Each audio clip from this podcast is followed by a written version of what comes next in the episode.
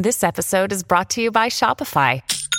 Forget the frustration of picking commerce platforms when you switch your business to Shopify, the global commerce platform that supercharges your selling wherever you sell. With Shopify, you'll harness the same intuitive features, trusted apps, and powerful analytics used by the world's leading brands. Sign up today for your $1 per month trial period at shopify.com slash tech, all lowercase. That's shopify.com slash tech.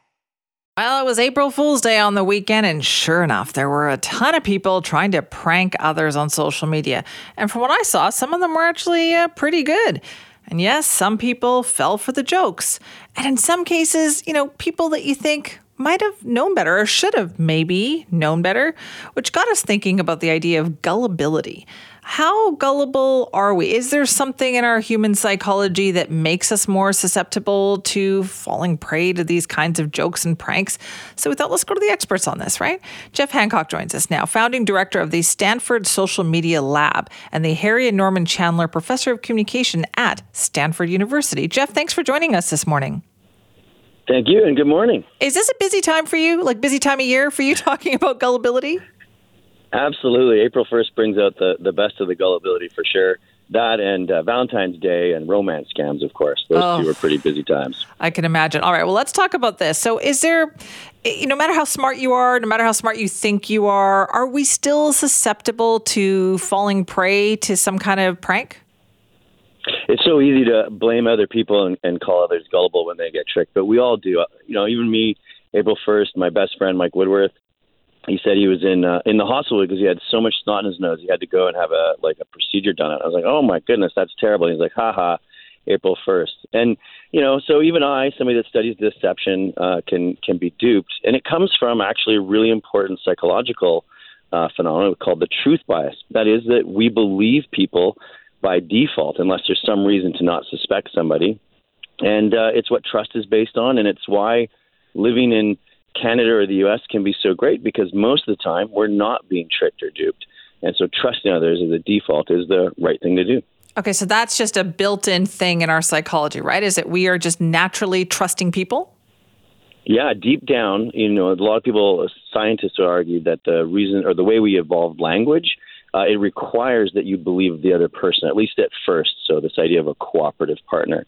And so, for us to use language the way humans do, you need this truth bias. Hmm. Okay. So it doesn't does it have anything to do with our personality types? Like are certain personality types less likely to be scammed or susceptible? Yeah, there are some personality types that are more uh, suspicious, and sometimes that's that comes from the job they're in. So if you're a cop or a lawyer, um, you know you may be more suspicious in general because you've seen how well, actually people do lie.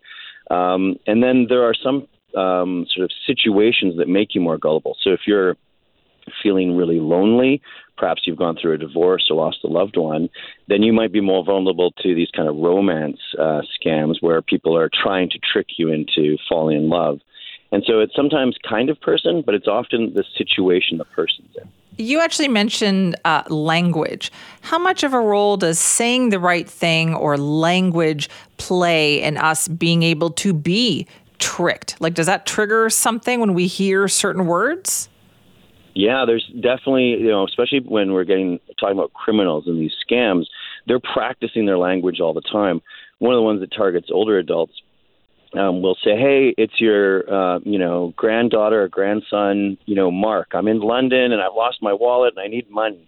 And so, using, you know, sort of words or concepts that would be unusual, like a, a criminal wouldn't know those that can sometimes trigger it. Another one that criminals use a lot is time. So they really make it seem like it's urgent. Like you got to do this now. If we don't do it right now, then you know bad things happen, or you're not going to get this good thing.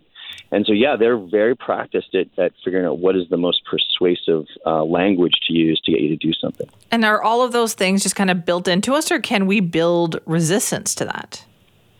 We can definitely build resilience. And so knowing some of these main persuasion uh, techniques is important. So I've mentioned time. That's uh, that's a really important one.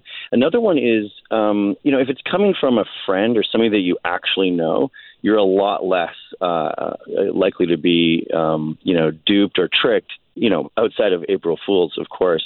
But if it's coming from somebody that you don't know, uh, on the internet especially, then you should be suspicious. You, sh- you shouldn't have that truth bias. But we just want to one of my like friends- people, Jeff. We just right. We want to we want to like them. We want to believe they are good. Why is that? Exactly, yeah. it kind of goes I- against. I feel like our protective mode. Well, if you if you watch any of the the Last of Us, right, they're in a in a world where the, it's falling apart, and you really can't trust other people. And there's other countries where that sort of level of trust isn't there. Russia and Brazil have a lot of corruption in the government, and so there's a lot less trust than say in Canada or the U.S. And life is harder. There's a reason that our economies do so well is because we normally can trust each other to do the right thing.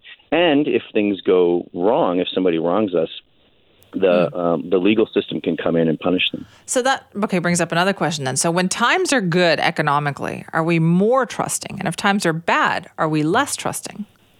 Yeah, there's really good evidence of that. And and over time, as you know, we go into recessions, people trust less. They're a little bit more scared about about risk and and losing things. And then when things are good, we're more generous. We're a little less worried.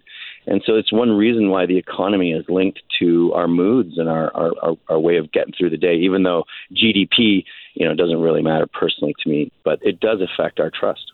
So should we? People often feel bad, right? Like after they get tricked or pranked, they're always saying, "Oh man, how did I fall for that?" But is it really their fault? It's you know most of the time it's not. People when they get duped especially if they've given money or, or, or lost something important to them they're almost too embarrassed. And that's actually become a real problem is these criminals know that when someone gets duped and they've they've taken money they're less likely to report it.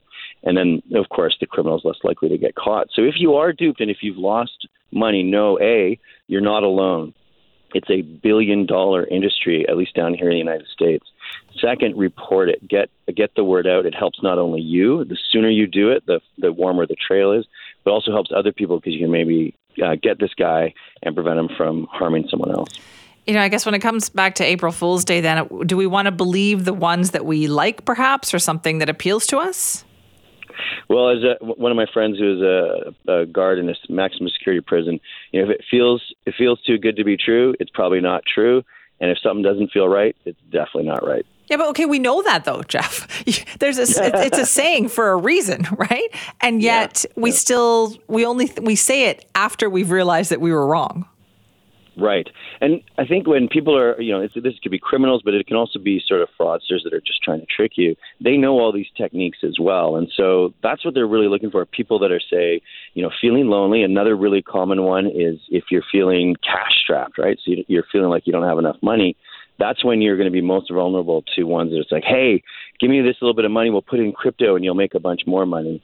That's when people are the most vulnerable. So I think also being aware of the things that you're worried about once you know what that is, then you can be a little bit more resilient so that when someone tries to trick you using that vulnerability, you'll hopefully be a little bit more aware. Oh, that is so true. Uh, Jeff, thank you so much for that.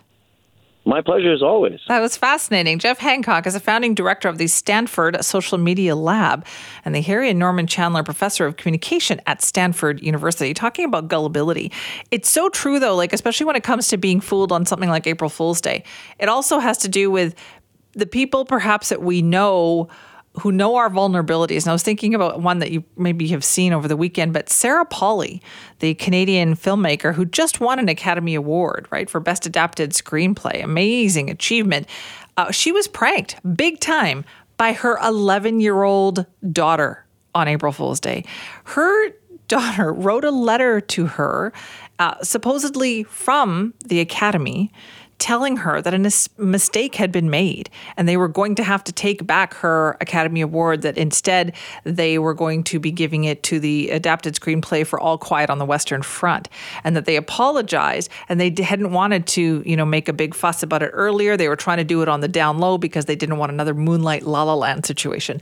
And I guess they even did it with the letter. She did it, this 11 year old, very clever, with the letterhead, had the name, the fake signature, the whole thing. And Sarah Polley, for a hot minute, fell for it until, you know, her daughter was probably laughing hysterically at it. And again, her daughter would have known her vulnerability on that one, right? How incredibly proud she was, perhaps, of winning that Academy Award. And her daughter went for it with that one. So, yeah, maybe it's the ones we love sometimes who are the ones who are um, easiest to fool us. That's the one that works, right? Uh, if you want to weigh in, me at cknw.com.